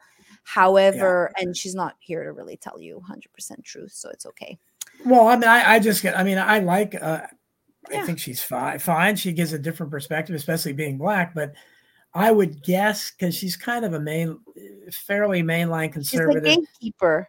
Yeah, I my my guess would be her her her spin on it will be that uh, the police were actually not at fault I, or something like that. They would be trying to excuse the police. I, I, I, I could be wrong, and I apologize to her in advance if that's not it. But I don't think she's going to go into any kind of hoaxy type of ask the questions you are. You know that. No, I, no. I, don't think she's going to be asking those kind of questions, but. Uh, no but i don't have i'm not the daily wire right so if the if the editor right. uh, we brought my trailer to her people who were helping me before she was making a film and then she announces that she's making a film. And then the Derek's appeal lawyer says I want to see the rest of it and tells me that I'm not able to interview Derek or Carolyn or Michael the parents. And then I learned that oh but you gave Candace an interview yeah, exactly. Me, Chris in the chat room says you you are the you are the hornet's ankles, whatever that means. I can compliment that. I don't know. I'm no. The, I guess I'm, I'm a bee. Well, that's I guess that's a I guess that's a cut on the bees. What, what what is the expression that you're the bee's knees or the bees? Remember the old expression? Yes. So what is he saying? hornet's knees? You're the you're the hornet's ankles. I guess it's a play on that. I know. So. okay, okay, got it. I think he meant it as a compliment, though. So, uh, so, so where do you, where do you, so at this point, where do you see, uh, you seem like a fairly optimistic person. I mean, most of us are so, for, for most of us, well, I mean, you, you, you kind of see, I mean, you know, yes, I am a positive, half full person, half glass. Yeah. Yeah. You, you seem to be, and you know, people, I, I'm, you know, I'm, I couldn't be more pessimistic. I wish I wasn't, but, uh, it's just what has happened in the last two years with the with the pandemic that put me over the edge because it's just so disillusioning to watch. You know, I always knew we were outnumbered, but I didn't know we were outnumbered to this extent. That you know, there's we're we're really really in the minority, and uh, just look at it. I mean, it's just we have there's nobody in a position of power mm. that is arguing about uh, the. I mean, it, Republicans kind of grumble about the the mandates and you see uh, a little bit of pushback, but nothing certainly. And and you know, I think again, the most important problem at this point in terms of uh, for our legal system is the fact that those J6 defendants have been in prison for a year and a half and they've been denied all due process, and nobody, nobody except people like me on the platforms I have, nobody's protesting against it. In the old days of the ACLU, they would have been uh, standing outside the prison, and uh, you would have had uh, a bunch of. You, it's also yeah. Tavistock, and they yeah, NAACP Tavistock. Sure, sure. Well, tell tell us about what what you because we've all heard of Tavistock. So what, what is the history of Tavistock? When uh, when did how was it founded? And tell so they are basically. It sounds like they're basically creating giant psyops. If you say the Beatles and people like that were that and any NAACP, ACLU, they're so they're it's a, basically they're they're controlling, they're creating opposition and controlling it. I. What, uh, Tavistock was created in 1921. Came out of came out of the Wellington House, and all these basically even the counterculture movement it's all for divide and conquer and they're not i'm just looking to pull up actual thing to read to you it's it's not about short term success it's about i want to read the long range one second. They have a term for it. Long directional um, sorry bear with me i apologize. Well it's basically a psychological operation on the world and whether um just looking to, to read something everything like tv tv that was created that that was to program the people the the Rockefellers, the the Rothschilds, um, CFR, all these organizations, um, Brave New World, Aldous Huxley. It's all a production. So early on in the Rona, I I was shown, I saw pages being dispersed, and I was saying, you know, it's political theater, it's political theater. But now I've, as far as being positive, I, I am, I really do think it's very difficult to pierce the veil and that the people who have tried, like a JFK, are assassinated. And perhaps he's a production of establishment, but then along the way, thinks because of this power, he thought that he could do something different naively and when they killed him, they say it wasn't so much as king killing their Catholic king, so much as killing a portion of, of humanity, killing someone that just like with 9-11, right? Change things changed after 9-11 and this hocus pocus on the world. You know, early on, my mom I was in the jungle and and she's like, "But Mary, how can the whole world be lying?" And then she paused and she said, "How about Fauci?"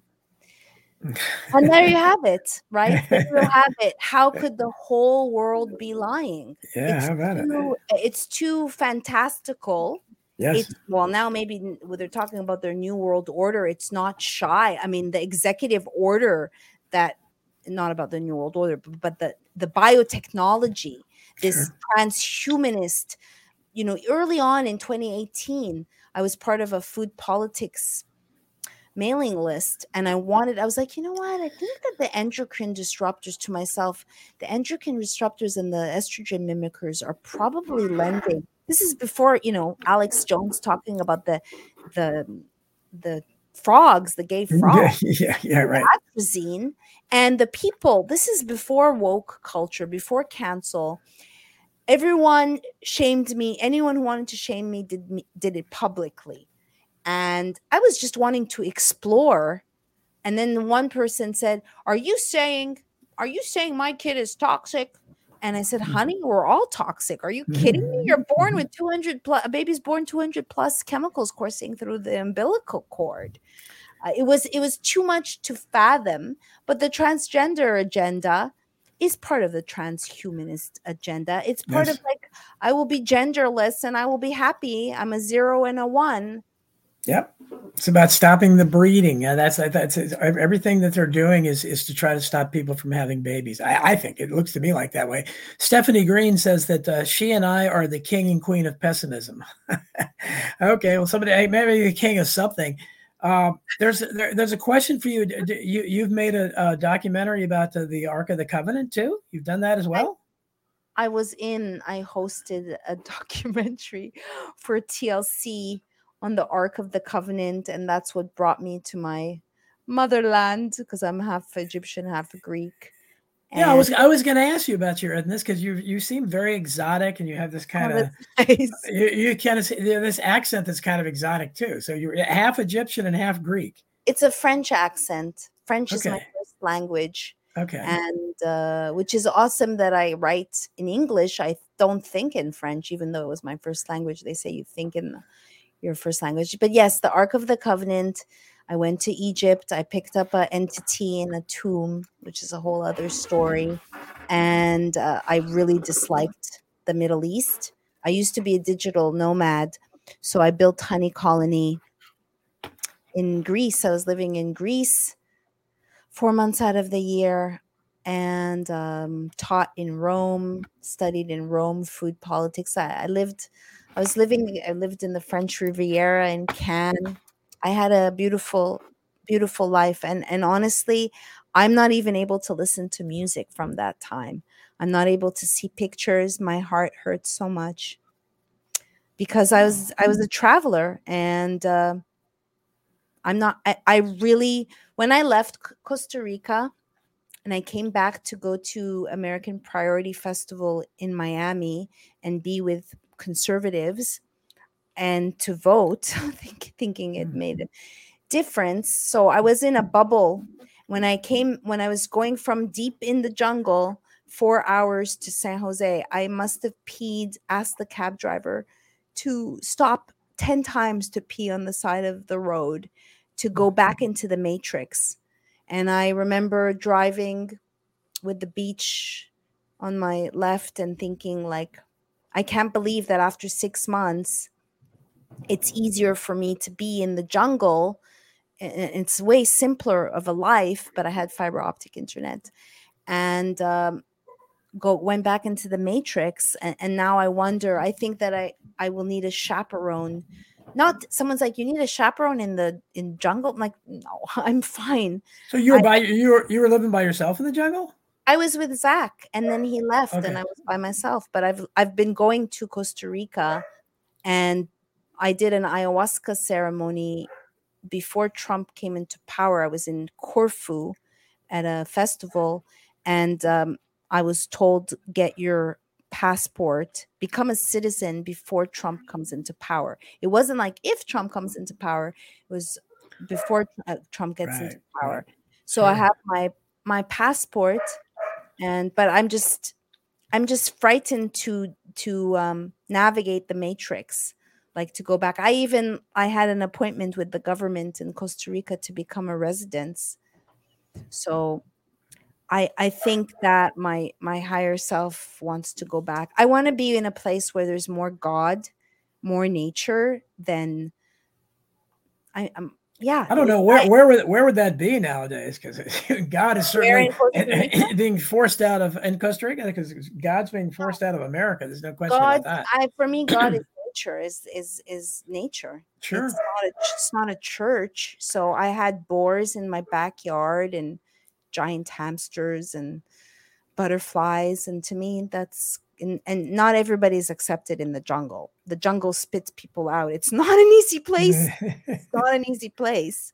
Well, but, did you have like what's your, this is Costa? Aren't there like maybe jaguars or leopards there or something? Don't you have things like that or some kind of big cat? I'm sure, right? I would love to see a big cat. I'm a no, cat. no big cats. Okay. I there are big cats. I just haven't. There there was some sightings, but I d- haven't personally seen a big cat. I saw snakes and lizards and frogs and butterflies and boars. Like I said, I had boars sure. in my backyard. Oh, Car- Carolyn here. Carolyn Goyd is here. Good to see you, Carolyn. She said, uh, what did she say about lupus? Hold on. She said, uh, lupus. lupus. I'm sorry. Don't you think you okay? Uh, I have to talk to this gal about lupus. There are always solutions. I well, you seem to have solved it. So, um, she says, Carolyn says, isn't the Ark of the Covenant in Ethiopia? Yes, I was. Uh, well, I, we think, right? I, I, I don't have proof. I was in Egypt because the angle was talking about um, Akhenaten being Moses and looking at the Ark of the Covenant being a capacitor, a battery that got the people out of Egypt. So good to see faded reality and Hugger. Hugger says, uh, ask Maryam about food production. She is known in the holistic health community and is a great source of knowledge. It's poison. I mean, I don't know what to say. It's faux food. It's faux food, and I'm a food Nazi. I walk my talk, and um, my vice is um, I smoke pot. I don't drink. I, I just I want to leave because I there's this even where I am now, there's not a lot of access to organic food. I don't want to be poisoned in the water, in the in the air, in the soil. It's sanctimonious. It's it's it's it's blasphemy. It's mm-hmm. blasphemy. It's dumbing us down. You can find studies that show that clearly people are losing IQ points, clearly. Yes. And yes. Uh, I want to preserve. I just thought like I'd live a life where we try to better ourselves and we grow. And we're such amazing creatures, species. Like when I was told, you have lupus, here's some Celexa, here's some prednisone, there's no cure, your body's attacking itself. Bye. how how destructive to um, and I said to myself, well, if I if my, I cannot trust my own body, who can I trust? And in reality, it was after vanishing of the bees, ironically, I be- I am a bee. I'm an environmental indicator. I have multiple chemical sensitivities. I was at a, a, a environmental fa- film festival, and I thought they were using where I was before the festival in in a condo. I thought that they were spraying.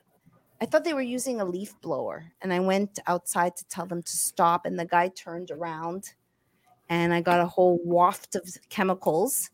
And then months later, I could barely walk, and I was told I have lupus.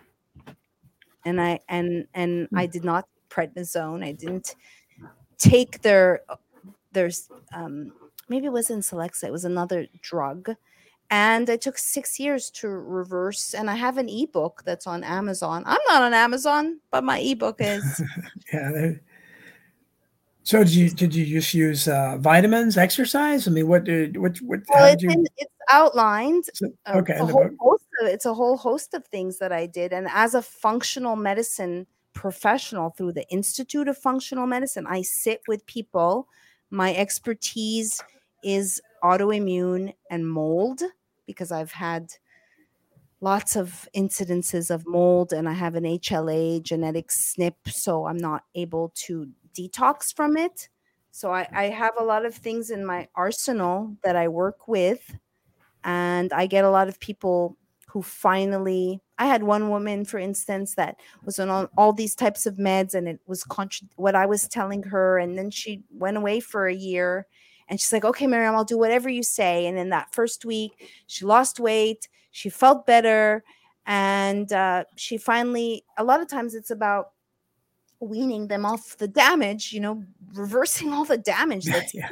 done yeah. through through Western medicine, Rockefeller medicine. Oh, absolutely. So, but I have the ebook is like a couple of dollars on Amazon on how a digital nomad reversed their autoimmune condition. We're gonna have to give you plenty of time at the end because you've got so you you're gonna have a bunch of links to give out because you've. Uh, I, I you've think been, I gave you a link that it's one link and then it's all the links together and then uh, I well that we, we, I want you to give it out because that was in my email there. I mean we can put it in the show notes but I mean if you want to if you want to make sure you say it. What do you mean you want me to spell it out as opposed to p- put it in the chat? Here no well, it, yeah if you if you can put it in the chat that would be good if you can do it yeah. I can't do it in the public chat but I just put I mean my main I'm request is to even give me five bucks for my for to pay my expenses, to okay. pay the editor. And I've literally put a thousand plus hours into this book. Well, where can people where can people go to to contribute to that? I just put it in the private chat. Oh, you put it in private. chat. Okay, okay. Give send go forward slash Maryam Henein. But I find if if you can, uh, you know, I I raised a million dollars to like yo. I've made a film that's been seen around the world, translated mm-hmm. in 13 languages, won awards, was number one on Netflix before Obama moved in.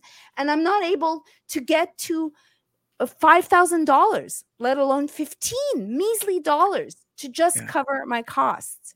So you can buy an advanced copy on georgefloydreview.org and you could go to give send go and uh, give whatever. I tell people that in her six week lifespan a honeybee will only produce a quarter of a teaspoon of honey. So when you look at a jar of honey consider that every drop counts.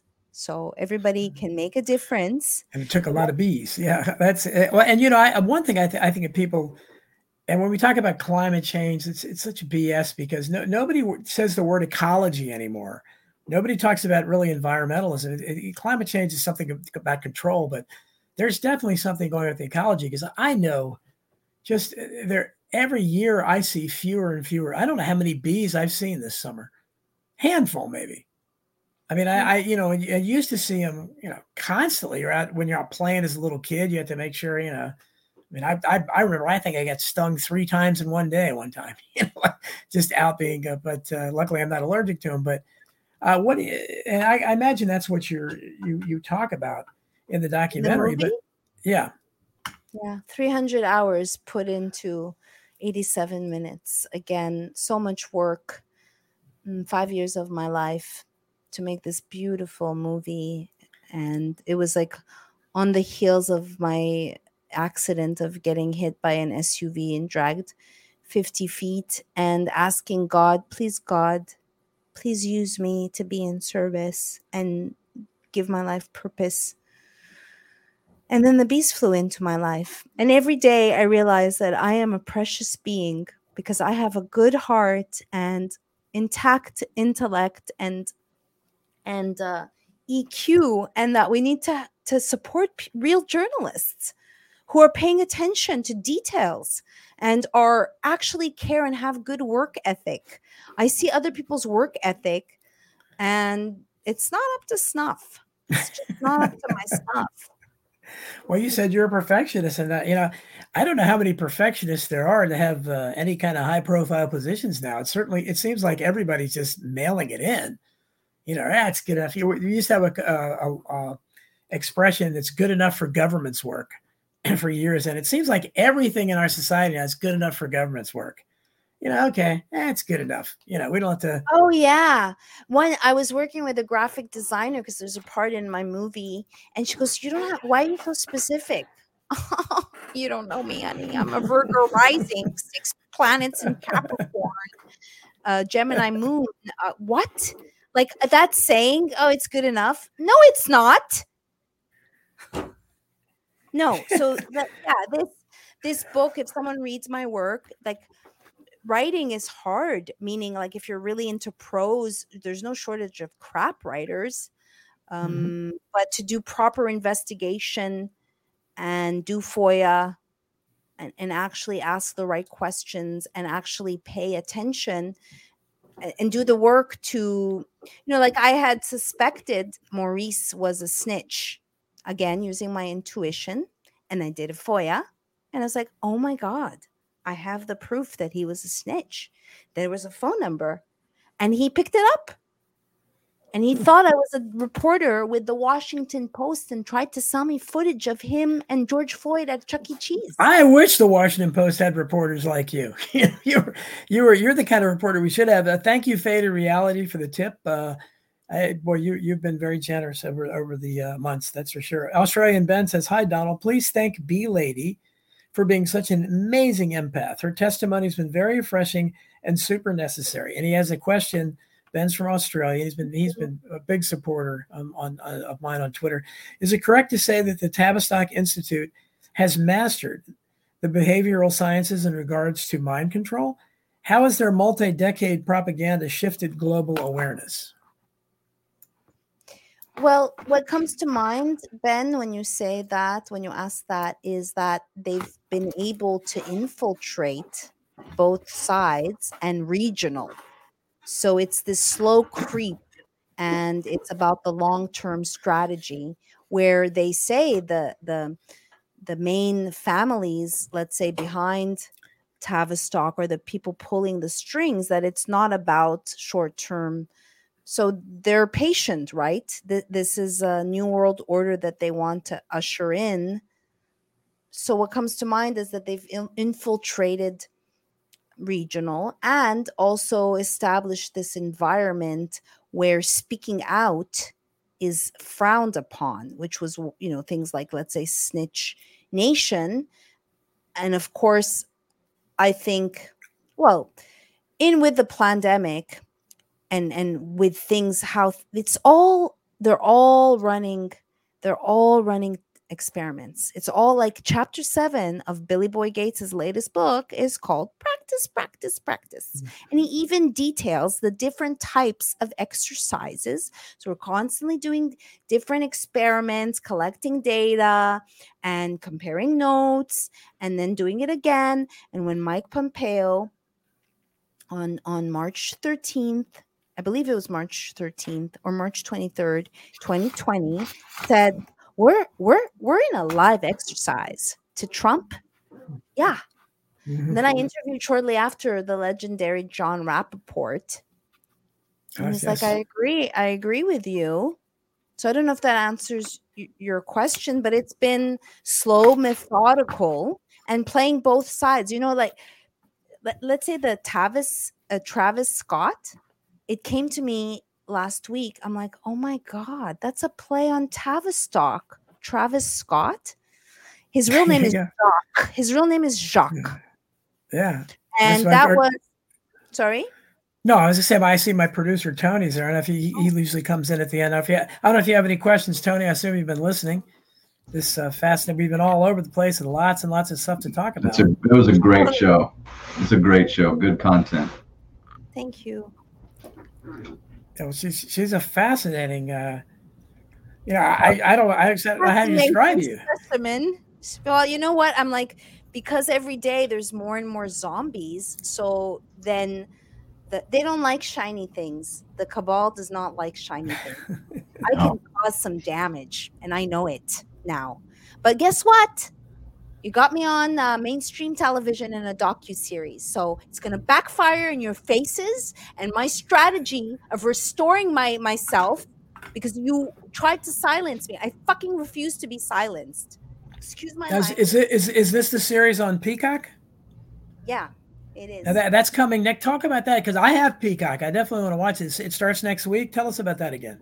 Can you sh- can you share the screen or no? Can you show it your audience? I so, don't think we can share the screen, but if you've got, uh, if you want to send the link in private chat, I can throw it up on the screen. Did you already do that?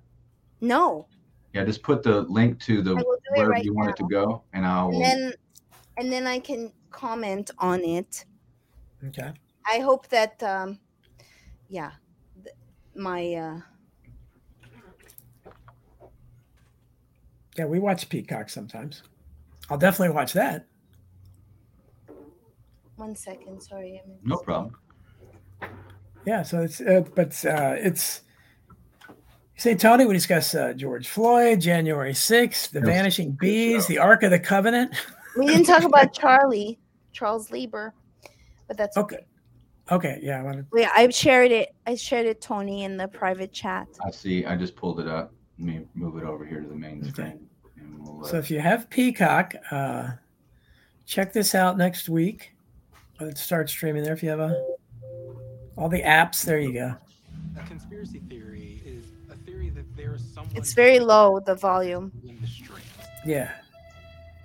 There are wealthy, powerful families that control everything.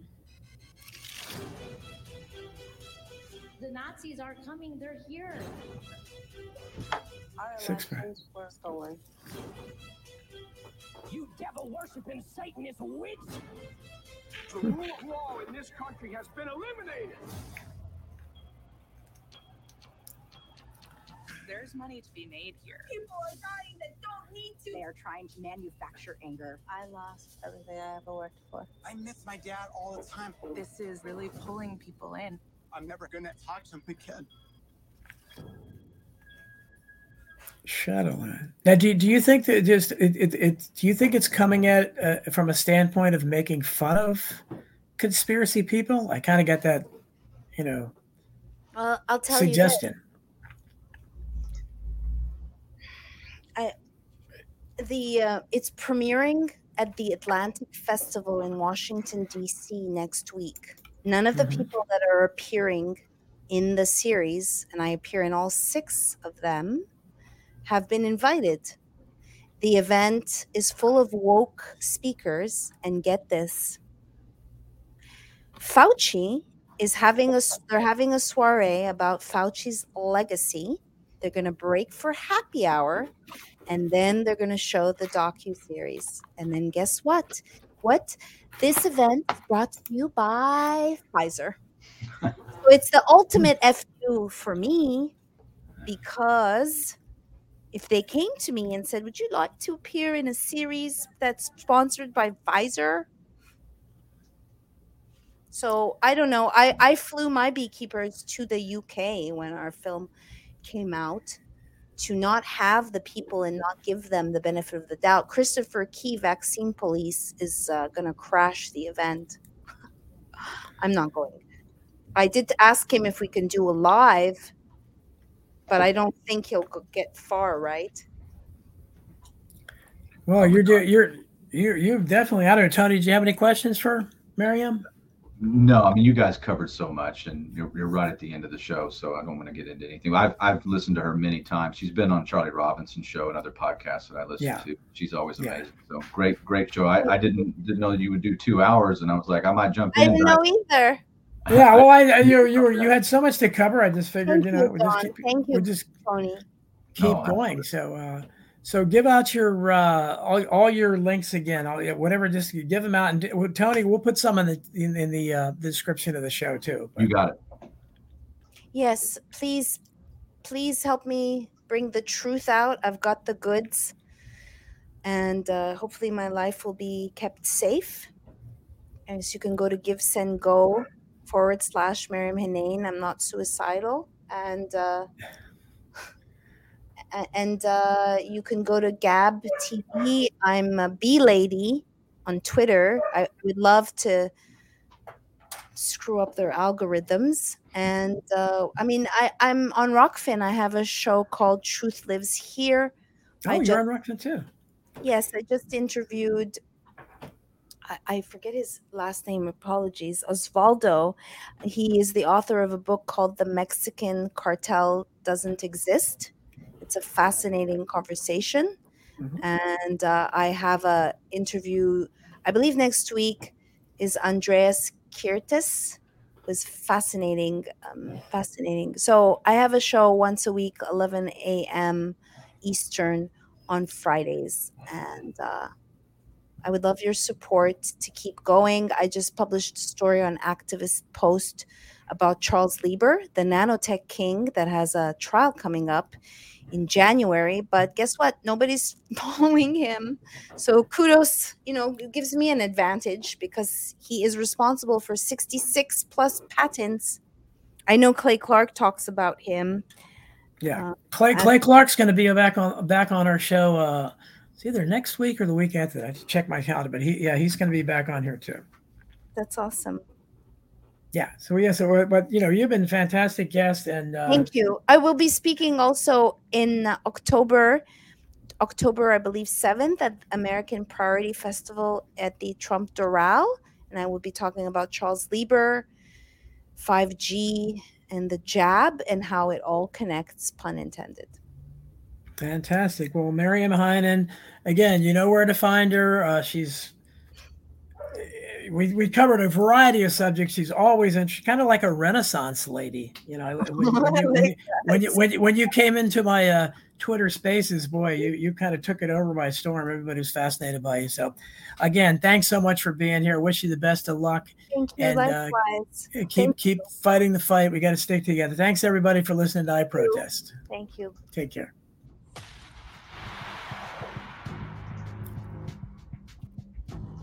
Thank you. Thank you both. Thank you, Marion.